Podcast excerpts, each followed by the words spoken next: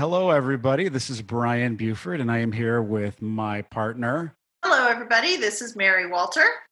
And we are excited today to have a conversation with Melissa Wong. Uh, before we get into Melissa and her background, just a little bit about our podcast. We are uh, privileged to have real and inspired conversations uh, with successful leaders, um, specifically about leadership and teamwork. And we are, at least as much as we can, unedited and real and live so that we can have a free flow dialogue. And we also try to focus on a practical application and actually the experiences and the lessons and the insights learned from the leaders that we speak. So thank you for joining us today. I will turn it over to Mary that will give a brief intro uh, about Melissa, and then we can get into uh, get into the interview. Wonderful, Brian. Thank you. Well, I am just thrilled to have Melissa Wong with us here today. Um, one of my favorite people, one of my favorite entrepreneurs, one of my favorite leaders, and someone who I consider a dear friend. So, Melissa is the CEO and co founder at Retail Zipline. She's also a member of the Forbes Technology Council. Now, Melissa, prior to running a tech business, has significant retail background. She spent quite a bit of time at Gap Inc. in Old Navy, leading communications. And that's where Melissa and I first connected and worked together there. And I was lucky enough to have her as part of my team. Prior to that, Melissa had experience at Horn Group in public relations. So she brings a significant background of communications and of retail and business experience to her work and has now founded her own company as the CEO of Retail Zipline. Melissa, we are just thrilled to have you with us. Welcome. Thanks, and thanks for having me. It's uh, good seeing you again. Wonderful. We I I'm really thrilled. I think this is going to be a great time together. But first, tell us a little bit about your background, Melissa. Maybe a little bit about where you grew up, some of your background and experiences, and then uh, tell us about your current role. Yeah. So I think you covered some of it, um, some of the you know career arc, but you know, I think what was interesting um, for me is that even when I was a little kid, um, I actually never really knew what I was going to do, right? So um, my parents would always say, like, you know, what are you going to do when you grow up? Or my friends' parents, and I never really had an answer.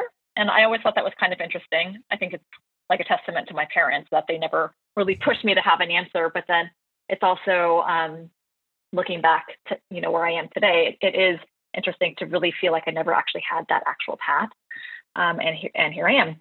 So, um, but I did grow up in the East Bay uh, in California, and then um, you know did elementary school, high school there. Went to college in Maine at Bates College.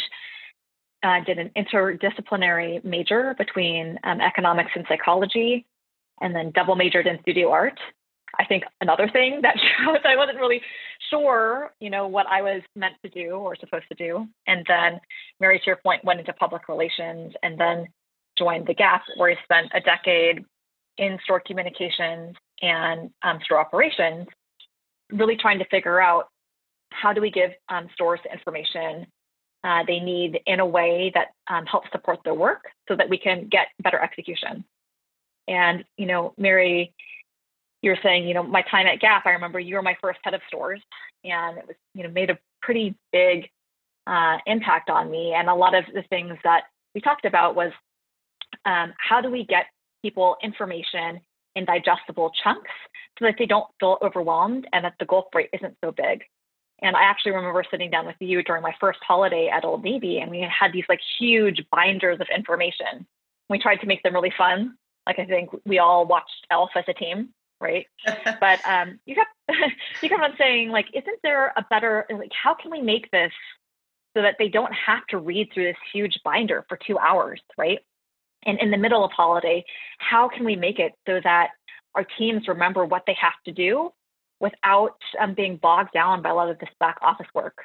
So, um, Mary, I think your conversation with me when I was in my early 20s um, was the beginning of a long series of conversations with many different heads of stores um, and many brand presidents will always ask the question how can we get better execution from our teams? Right? Um, which brian i think to your point goes into like leading teams. Mm-hmm. Um, and what i found throughout my 10 years um, at the company was people weren't doing the work that we they were being asked to do, not because they didn't want to or because of ill intent, but because there was just too much information in too many different places. So people didn't understand the priority, whether it's putting up the marketing or re-merchandising or opening or closing stores, right? Um, and they didn't know where they needed to go to get the information they needed to do their job because payroll was tight. So um, that, you know, process, like through a decade of trying to figure out what are the processes, what are the technologies, what are the tools to support stores and how they executed, led me to realize there wasn't a good solution. And um, after conversations with a lot of other retailers, um, I realized no one in the industry had a good solution um, to streamlining communications. And so I set out, um, took the biggest risk of my life and um, set out with uh, a co-founder that I met through a friend of a friend, and then we that's how we started Retail Zipline. It's such a great story. I, I have so much there I'd like to talk to you more about. But one thing is, it's interesting to me that you never knew what you wanted to do and then ended up taking so many paths that were a little bit unorthodox. Like you know mm-hmm. combining those majors that normally you wouldn't see together and i just wonder if you know your parents not pressuring you to to pick a lane and you being open to new experiences you know i think that kind of curiosity and being willing to follow your interest i see that throughout your life and then it seems to mm-hmm. me that that also allowed you to see this opportunity that so many others missed do you feel like that am i reading that right? Your parents kind of allowed you to have that freedom and then you allowed it for yourself um, maybe even more importantly. Yeah i i mean i do see that. I see i think that you know my parents when i think back to what they instilled in me it was like hard work right? Um, like kind of like being playing to your strengths but also um, making sticking to what you commit to even the hard things and it's interesting because, and I, I think that's developed in the best way, right? I think where I am today is the most surprising and I guess the biggest gift I could have received from my parents. And in a way, I think that that has shaped the way that I also try to lead um, our team, right? Like everyone brings something individual and very gifted, and you want to support people in their own strengths. Um, and you also want them to work through things that are hard because there's always going to be a point in what you do where it is going to be incredibly hard and it's just like how do you persevere and take the baby steps through that so mm-hmm. i think eh, for me mary you bring up something like very insightful but i think for me my personal leadership has actually did start with my parents yeah start um, letting your curiosity lead you i mean what a great mm-hmm. entrepreneurial mindset and and i've seen that in you not just in your role as CEO and starting Retail Zipline, I think you always had that, and we're coming up with kind of creative, innovative things to do.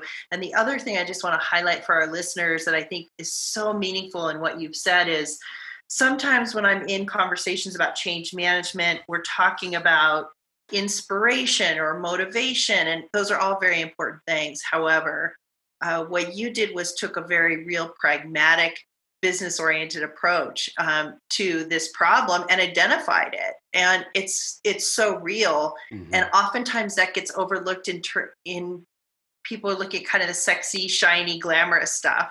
Like we're going to do something big. We're going to have yeah. free food. We're going to have a ping pong table. And really, the reality is, if that employee is having to work through a complicated system or too much information or not delivered in a way that's actionable, I think they're not going to be able to do it. No matter how motivated you are, you can't do anything with it. Um, I, you know, I remember working in a consulting role after, you know, I started my business with a retailer and they brought out it was like five giant binders. They were the biggest binders I've ever seen, like five inch binders, and they were just full of policy and procedures that they were so proud mm-hmm. they had mm-hmm. written. And you, who has time to read all of that stuff? Nobody would ever read all of that. So I, I think you found a really real problem there to fix. And I, I do think it's just as important to look at the kind of practical experience as it is to look at touching the heart and the enthusiasm and mm-hmm. inspiration as well. Yeah, and I think they go hand in hand too, right? Mm-hmm. So, I mean, like for me, and I think like you know, as head of stores, at you know, leading stores, like you know that people want to feel invested in the brand, right? And they want to know that the work that they do has impact and meaning, right? And and be inspired. But if you're weighed down by all this policy and procedure, or you can't even find it because the search doesn't even work, you're really like draining people of their full potential, like right out of the gate, because you're not setting them up for success. You know, I think one of the things you see the most in the field is you know you have district managers they're driving around they're on mobile devices they're trying to access leadership and accountability and coaching information and you know they can't log into the networks and they can't use the search and they just sit in their cars and um, like you know, like one district manager, like I just cried in my car. So, you know, from a leadership perspective, how do you set people up to give them context to their work, give them good tools to work with, um, and and that's the practical part of of the tools part of the uh, how do you lead and inspire. Melissa, tell us about uh, founding Retail Zipline and what what was your inspiration? And did that inspiration did it come in one moment? Did it grow over time? Just tell us about that process and what really inspired you to to take this this leap so um, i think what's funny is uh, i guess it wasn't so much inspiration as it was frustration so okay. just having so yeah. many conversations with um, leaders like mary and and others throughout the business having the same question how can we make store, store um, teams' lives easier through um, more streamlined communication, more targeted, more personalized, more consumerized? And just having those conversations for over a decade um, made just, you know, it was like, yeah. how can we change this? Like, it can't be this way. And I think seeing retail evolve, like the way that consumers shop, had evolved so much, but the way that retailers operated hasn't it's like it shouldn't have to be this hard. And so the fact that it was that hard um, was, you know, my inspiration or frustration that built. And then I was like, someone has to do it. And I was looking around. I was like, oh, mm-hmm. uh, I don't know. No one's no one's raising their hand, so I might as well try. Will you tell us a little bit about how Retail Zipline works? What it what does your product do? Sure. So um, we're a communication platform. Um, for retailers or you know essentially headquarters with distributed brick and mortar locations. So that could be grocery, that could be um, also gas stations, et cetera. And what we do is that we provide a platform that sends communication and tasks down to stores, and it structured it structures it in a way that really supports the way they work.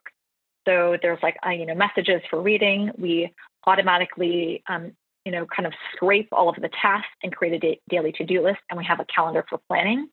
And then we also have a repository for information like the policies and procedures that you're talking about. So um, we're really the operational backbone um, for, I think, at this point, about over 32 retailers, hmm. including, you know, Gap Inc. So mm-hmm. Gap Inc. all brands and all locations, domestically and internationally using us. Our smallest customer is TOMS Shoes, um, but we really run the gamut um, with other brands like Lush, Lululemon, et cetera. Um, and we, you know, what we are maniacally focused on is really um, being in support of stores and helping retail operate more effectively. Incredible. I, mm-hmm. I sure wish this would have been around when I was leading stores. yeah. it would Mary, have made I built my... this for you. I built this for you. I guess I got to go back to work. and I, I got to tell you, I even though I worked in retail for nine years and my, my trained as a psychologist and I focus on leadership development. But I even know just in the work I did in retail, I, after hearing two sentences about your company, I'm like, oh gosh, there is a need. The value proposition is clear because I can remember so many conversations as we were rolling out training with leaders in the field about the importance of clarity and being mm-hmm. concise and trying to understand where my really, really, really important stuff fits in the 872 things that they have to do this morning.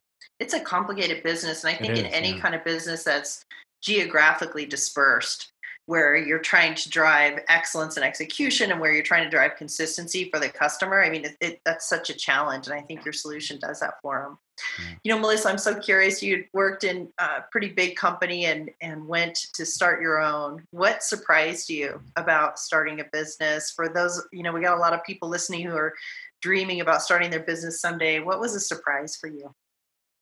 Um i just I think it has to do with that we're all more resilient and adaptable than we think. Like Mary, I think you you pointed it out over 10 years at you know, one of the largest retailers in North America, specialty retailers in North America, to starting out in a team of two.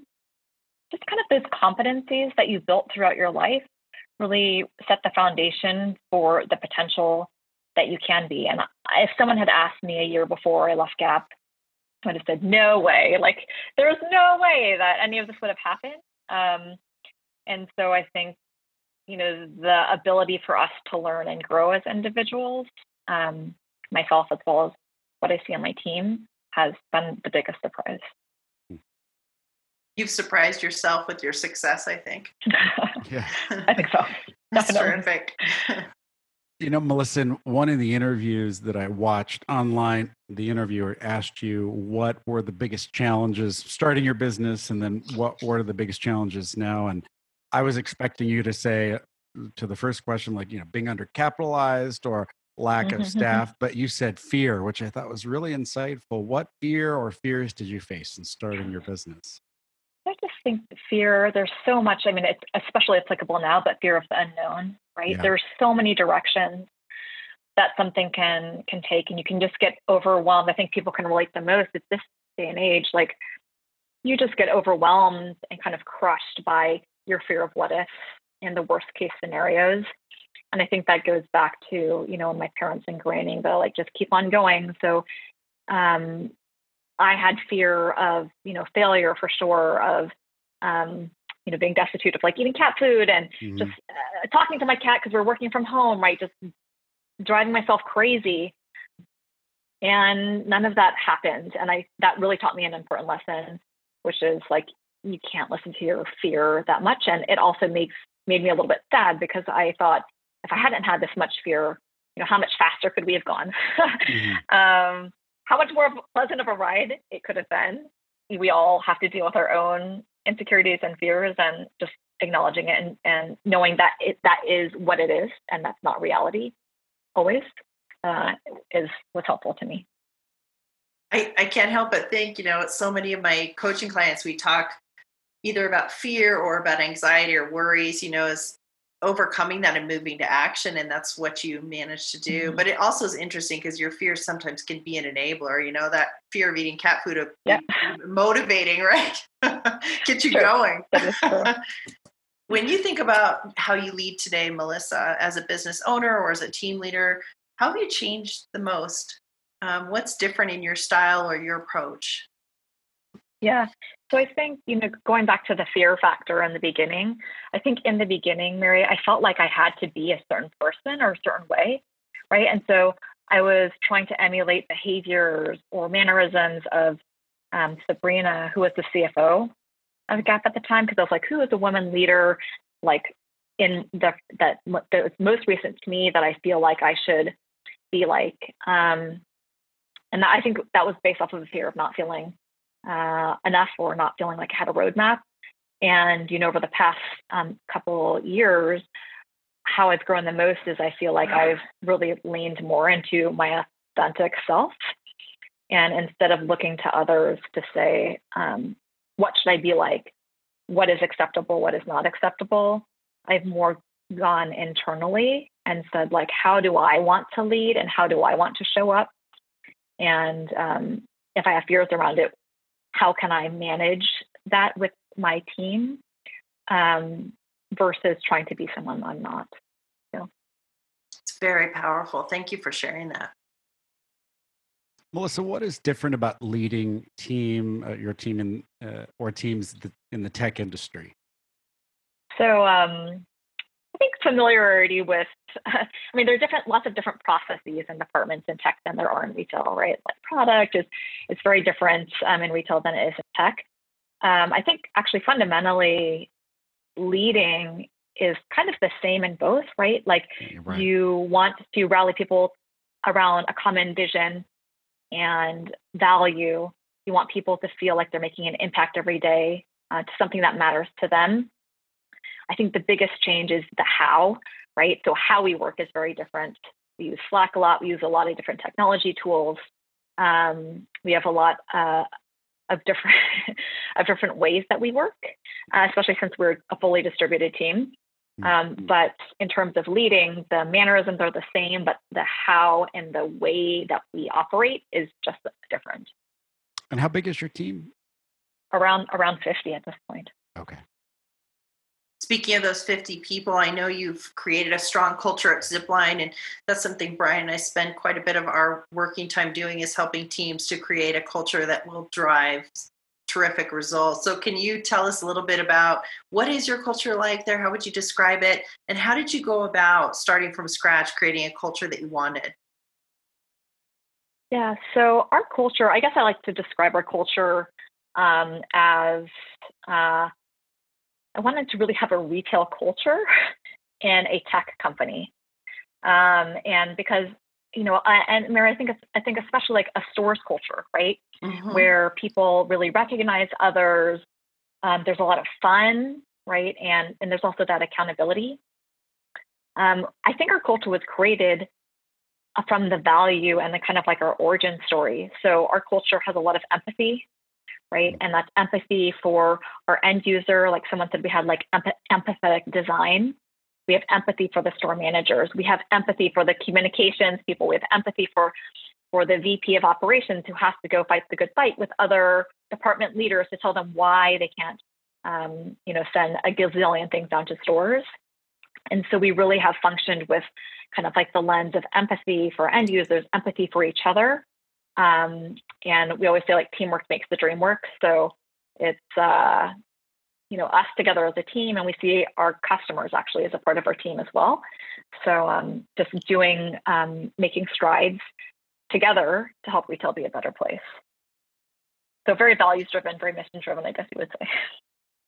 Yes, and um, also very authentic. You know, sometimes I think people are trying to have this aspirational vision that isn't really true to their values or to the company as you said the origin story. And, and it's so what, when you talk about empathy it, you're right it's built into everything from the day you started. Um, and it, it's so critical to the business. So i really like that.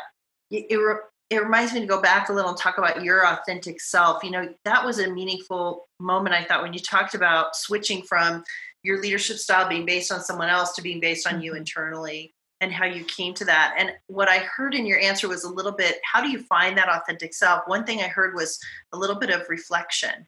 And it's one thing I find leaders struggle to have enough reflection time because we just go, go, go, go, go. Um, and I think one thing I mm-hmm. would take out of your answer is in order to really be an authentic leader, you have to have a little bit of time and reflection to think about where you're going. So you're not just replicating old mm-hmm. habits or following somebody else. Do you agree with that? And do you have any other tips about what worked for you in finding your style? Yeah, no, I do agree with that. And I think, you know, even now I still really struggle with uh, the balance of how do I react? How reactionary am I as a leader? Because it all kind of goes down down the hill, right? So mm-hmm. um, there's a lot of spin. Um, and I think that that reflection point is really key and kind of holding ourselves accountable um, and understanding that the impact that we're having. Um, in terms of carving out space, you know, for it's been very difficult recently, I think, to do that. Um, but it, probably it's more critical than ever. But you know, a lot of times for us as a team, we, and I try to do it myself, and you know, try to do more of it. But go for walks, give yourself a little bit more of like the environmental context shake. Um, and sometimes I think it's just following your gut, oddly, because um, there's something that sometimes you know that something doesn't feel right. And I think a lot of times early on, I would ignore that. But over time, I've kind of tested that gut feeling and it's been right most of the time. So it's just like learning to trust myself in that. Mm-hmm. Uh, and, and, and give that space once you feel that gut feeling, of either like sinking or or elation, like give it space, and maybe that, that that's the time to really sit and think, like, okay, what is what is the state of the state? So you obviously have um, a great partnership and a successful partnership with mm-hmm. your co-founder Jeremy Baker. How did you meet? How did you come together? And and what have you learned works for you two in leading uh, your team at Zipline? I met Jeremy through a friend of a friend. Uh, the friend I had been complaining to was like, no one, uh, my head of stores keeps asking me for a way to streamline communication and nothing exists. And my friend was like, well, let me introduce you to a couple people. And um, Jeremy was one of those people. And one of the things I think that has always worked with Jer and I um, is that our values are very similar. Like we're really want to help others right? And we definitely have a lot of differences in how we think about things and our approach and and sometimes our communication style. But what's really helped us be effective is knowing that our values are very in line, um, giving each other benefit of the doubt um, for our intentions. And um, I think our co-founding relationship has actually worked better than um, other companies at our stage of growth particularly because we're actually not the same. We're, mm. we're very different. Even though we have the same values, we are very different. Um, and so we kind of hold each other in check in a lot of ways and we balance each other out. And so, um, you know, an old president had said, talked about healthy tension. And I think that that's important for us to make the right decisions as a business yeah. and grow together. And we have to be, Jer and I have to be okay with having healthy tension and knowing that we're having the discussions for the best result of the business and our team. Um, but, but, it's been hard sometimes. I have some experience with uh, organizations with two founders or two uh, leaders. And how do you prevent uh, the folks underneath you getting caught between the two of you? Yeah, that's something that we've actually learned, um, had to learn as companies grown, right? Because at the beginning, everyone's privy to all conversations.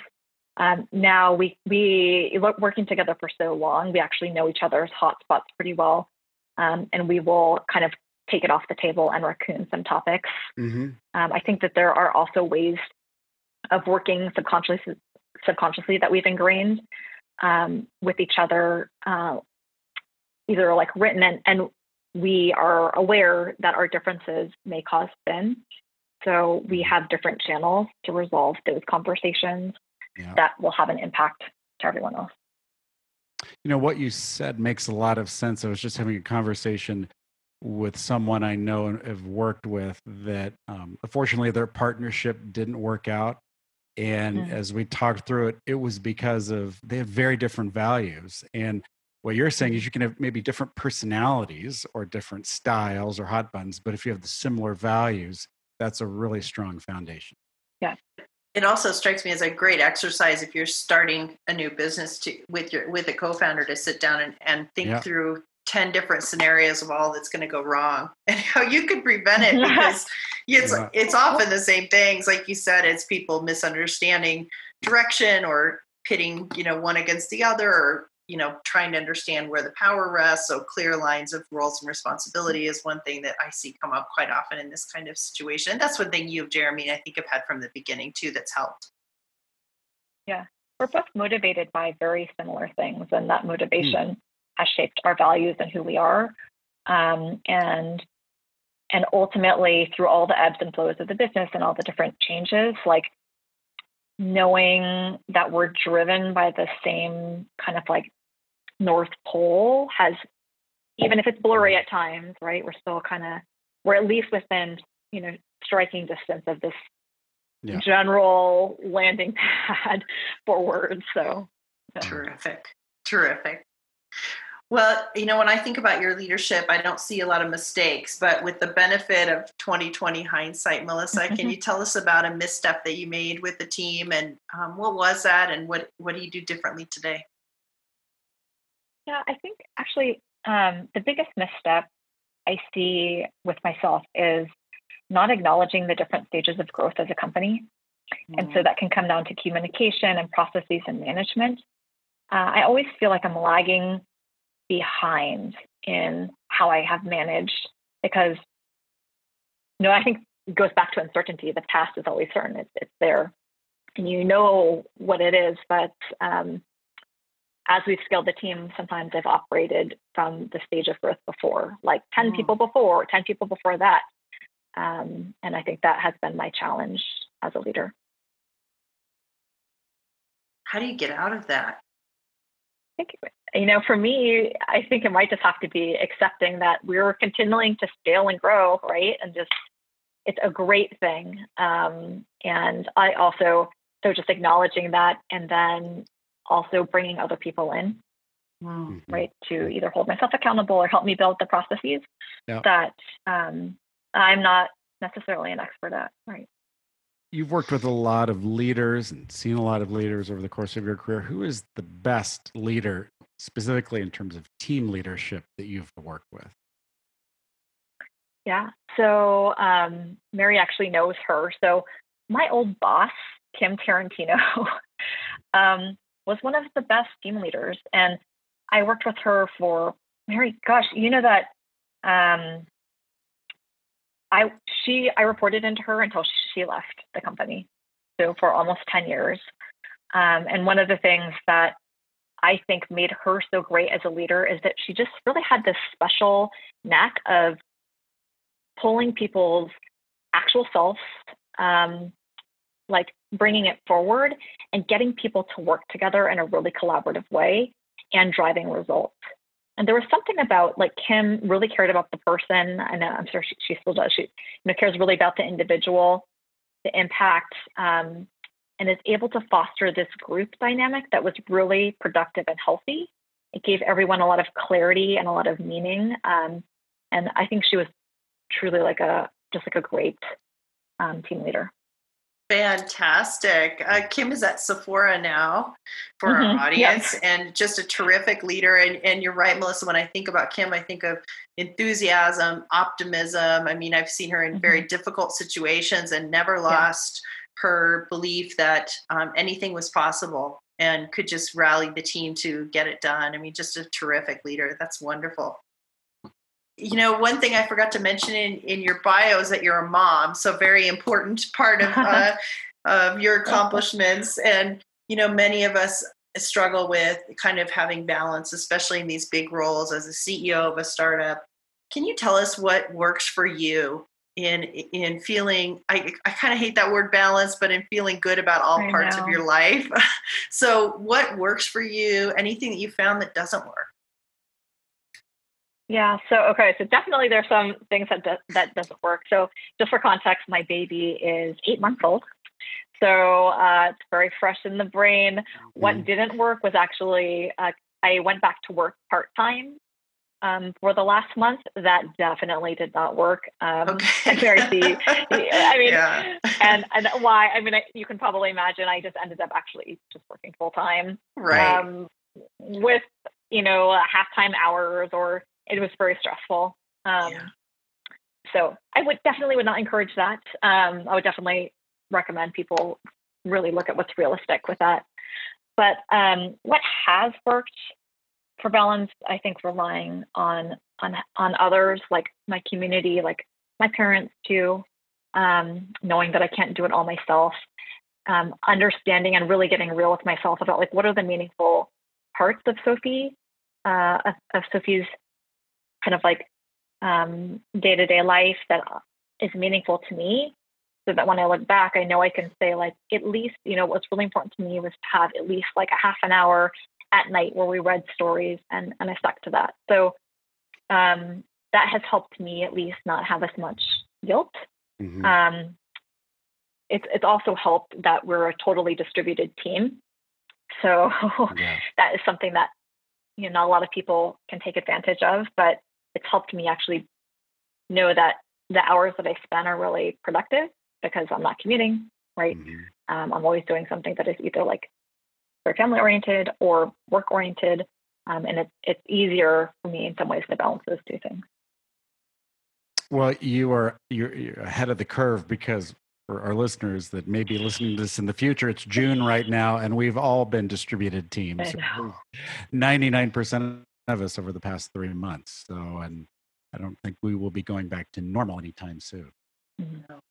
Yeah. One thing I liked that you said was sort of letting go of guilt and focusing on what's most important to you. I thought that was really important too. I, I talk to a lot of parents of young kids who are doing big jobs and I, I do think you've got to decide what's important to you and not let that be mm-hmm. external So sometimes they'll say, "Oh, I feel so guilty because I'm not doing the bake sale, or I'm not doing this, or I'm not doing that other thing." And I like, I'll tell you, I was in a travel job when my kid was little, and I never saw that anybody at that mm-hmm. school for like six years because but to your point i always made sure to do the things that were really important to the two of us yeah.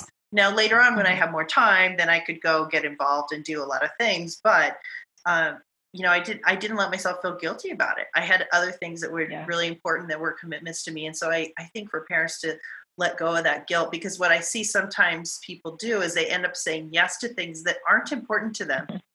and that don't bring meaning to them either so they'll end up doing an activity for the school that has no connection to their child. And so now they're working mm-hmm. and then they're working for the school yeah. and they don't see their kid you know it's, it's crazy. So i think letting go of that guilt and and deciding what's most meaningful to you i thought that's a real gem out of this time together. Thank you. And i think also that the the quality of the interaction with our children is more important than the quantity right? 30 high quality minutes is better than distributed attention over a period of 4 mm-hmm. hours so yeah. yeah. Mm-hmm. What about advice for would be entrepreneurs? So, someone that is excited, they have an idea, they can see a value proposition or a need, and customers that, that can benefit from that value. What advice do you have for them for taking the leap and taking that risk? Move forward. I think um, take that first step. Yeah. Right. Like it's not going to, I think, you know, for a while I'd read a lot about entrepreneurs and Silicon Valley, and there just seemed to be this like huge aha moment, right? Where all of a sudden you wake up and you're like, ah, I'm just going to do it. And um, for me, the process was so different. It was like I was like holding on to the edge of a pool, of the pool lip, and finger by finger, you know, I was just like letting go one at a time based off of more information from friends or family or you know, talking with, um, you know, investors or doing like more market research. And one by one, I was just like let, letting go of my fingers until I was just like floating in the pool. Um, so I, you know, the advice that I would give is that the process and the journey looks so different for everyone. Mm-hmm. And, um, but just taking baby steps um, is the most important thing just to moving forward. let's uh, wrap up our interview with some kind of short, quick, uh, rapid fire questions just to end. And um, we'll start with uh, the, the best part of your job and what's the most challenging part of what you do. Uh, okay, so the best part of my job, hands down, is my team, our users, like improving the lives um, of so many people in stores. That's just like the best part, just being able to yeah. to take part in that. Um, the most challenging part, I think, as a leader is that everyone expects you to know the answer, and sometimes you don't. sometimes yeah. it's in collective wisdom, and, and that has been hard for me. Sometimes I, I don't know the answer. We have to figure it out together. What's one thing that you were really proud of accomplishing over the past year professionally? So we um, did a fundraise around this time last year, um, and I think that, and so I'm the most proud of that because it was something that I was uh, not as familiar with coming from retail, right? And we ended up with um, fantastic investors. So, um, and Serena Williams as an investor. And I think, mm-hmm. you know, that the reason that I'm the most proud of that is because it was the most challenging for me. It was the least used muscle that mm. I have. And, um, and so that's, you know, I think that's what uh, why I'm so proud of that in particular. And she and her team approached you, not the other way around, right? That is correct. That is yeah. correct. that is awesome. What is the best advice you've ever received and also the worst advice? So, the best advice is just ignore fear. it's around fear and failure. Just ignore that part yeah. um, and keep on going. And the worst advice I ever received is that leaders are like light bulbs. You can just screw them in and out and it will make a difference. Um, I have seen throughout my life, throughout my life, that is totally not true. And in our company, that's also very not true. So oh um, that's the worst advice. Thank goodness you didn't listen to that person. Uh, what is your favorite thing to do in your time away from work?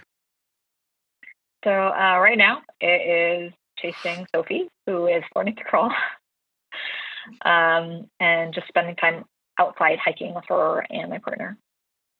What is the best book on leadership, or could be magazine, maybe a blog, whatever, but the best thing on leadership that you've read and really resonated in the past couple of years? Yeah, I've actually been looking on. Um, so there have been a lot of books around like tech leadership and building great companies. I've actually um, would actually love advice from you guys on what the books, uh, best books are that you feel that have really helped people be authentic leaders. I've been looking for um, some more recommendations um, for leader, general leadership and not just in tech. So, do you guys have actually any any thoughts or recommendations of yours? What, Mary? What do you got? Well, you know, I, I think with authentic leadership, that does require a level of vulnerability. It does because you're you're showing your true self, and and that makes us a little bit vulnerable. And so I think Brene Brown's work yeah.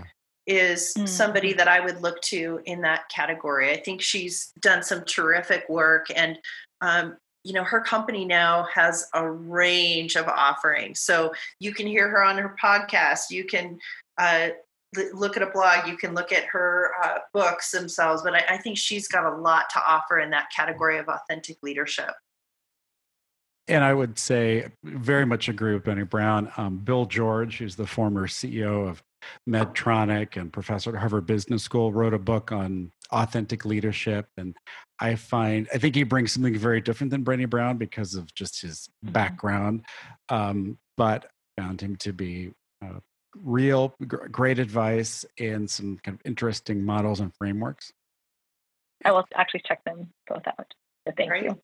You should also read Mary's book if you haven't. But uh, be the be the best boss. Is that what it's called, Mary? Is that correct? That is what it's called. But you know, it's yeah. really for new leaders. So I think Melissa would be kind of bored. But sure.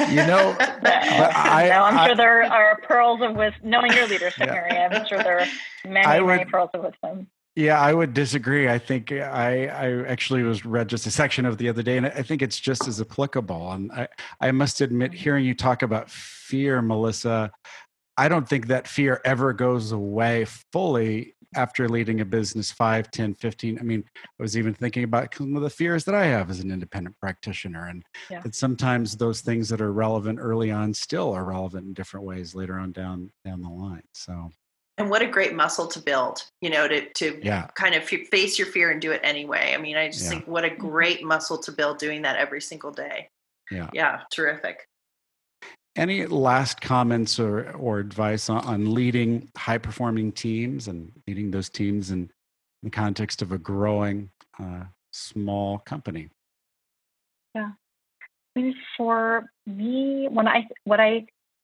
feel has been the most important is really just like listening to people, right? Like mm-hmm. meeting people where they're at. And you can't lead in a tone deaf way. You can't lead unless you know what your people think, what they feel, mm-hmm. and where they're at. Um, it's not just saying something because then that can come across as tone deaf and not really from a place of understanding. So for me, the biggest part is really understanding who works for you. What are they motivated by? Yeah. Um, what do they need? Uh, and yeah. that is kind of like you know where i'm at in my learnings at this moment i was just advising a group um, you know as we were talking about being in lockdown and and as well we're dealing with some unrest in the country right now and people are in a very mm-hmm. dark place in many ways and you know what a time, great time to do town halls and to really listen mm-hmm. and yeah. and it goes back to that fear conversation as well because i had leaders say well that's you know if you said to someone what's your experience like as an employee here? What's your experience like as a black employee here? What's your experience like as a woman employee here? Um, whatever your personal experience is, what is that like? And and uh, someone said to me, "That's really scary. That's a scary mm-hmm. question to ask," yeah. and it is. Yeah. It's scary because you know you might get an answer back that you don't want to hear. But I think mm-hmm. having the courage to really listen, as you said, and to understand where people are, and then to be able to meet them there and, and address those issues, so powerful. Thank you. You know, I'll, I'll admit something. I I think that our maybe it's um, just America, but I think we're unfortunately unduly uh, obsessed with entrepreneurship, right? I think many people just kind of idolize Steve Jobs or e- Elon Musk mm-hmm. or uh, Richard Branson or Mark Cuban. And a lot of energy goes into talking about what does it mean to be a good entrepreneur? How do you be a good entrepreneur? How do you innovate? Mm-hmm. And rarely does anyone talk about those entrepreneurial skills needed to lead entrepreneurial teams you know the empathy the people skills the communication. I'm really glad you brought that out because i think it's so important and i guess not to influence it but do you think something there is kind of a an obsession or some mis what, what it means to really be a successful entrepreneur is, is kind of misunderstood or kind of looked at in the wrong way? I mean i i do. Yeah. um i feel like I, you know, it's something that I definitely struggle with. Like, am I good enough to, you know, in comparison to my peers in Silicon Valley? And there seems to be more of like a template yeah. approach. Um, and it is interesting. Um, I think everyone struggles in their own way, and and it is just like part of the learning journey. People just go about it in different ways. Um, right. So yeah, it is. It, I mean, you point out something like very insightful, but I do, you know, that does land with me, and I do definitely agree with that. Yeah, when when Brian and I were talking about Melissa having you on, and and he'd asked me, you know, what do I think about your leadership qualities? And the first thing that springs to mind to me is humility and being humble. Mm-hmm. And it's interesting to to kind of contrast Brian's point with some others. I think it just shows that there are all different styles of leadership that can be very successful. And in fact, mm-hmm. being humble um, really leads to some strengths, which is, you know, I think it's an natural out, outgrowth of your service to others and your empathy um, it yeah. leads to that kind of humility and and i think without that you never would have come up with this solution and you wouldn't be leading your team so effectively today so I, I think it's a really good example of different kinds of leadership can really resonate very well but I know that's going to embarrass you. So I'll lead into the next thing, which is tell us how we can find you. If people are looking for Retail Zipline or to learn more, to learn more about you, where can they find you? So um, you can find us at retailzipline.com. Um, you can also find me on LinkedIn. So happy to talk, you know, about distributed ways of working if anyone's interested. But yeah, um, you can find us there, and uh, we'll be around. Fantastic, Melissa. It was such a pleasure having you on. Thank you very much. Great. Thank you. And everyone, we will see you for our next conversation. Have a great day. Bye bye.